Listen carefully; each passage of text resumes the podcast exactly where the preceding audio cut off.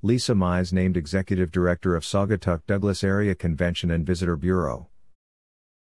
Lisa Mize, the Interim Executive Director of the Saugatuck Douglas Area Convention and Visitor Bureau SDCVB has been appointed to lead the CVB as its new Executive Director starting January 11.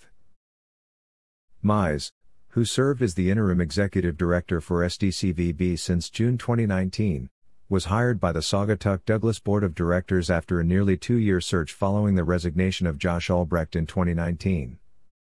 Lisa brings tremendous experience and proven leadership to Saugatuck Douglas Tourism, said SDCVB Board of Directors Chairman, Mike Jones.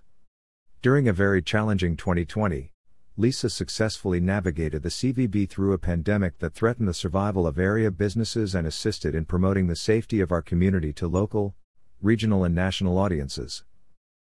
Her tenacity and collaboration with local municipalities and organizations, helped result in one of the most successful tourism seasons our area has seen.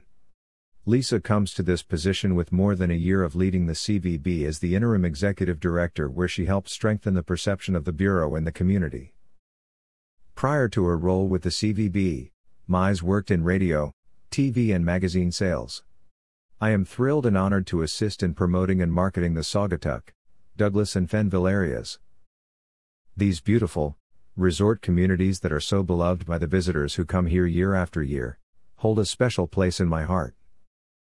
I grew up, went to school and worked here, and my roots in this area run very deep, Mize said. I look forward to leading this bureau and working alongside our board of directors, small business owners, and community leaders to help grow our membership and elevate our status from a CVB to a destination marketing organization.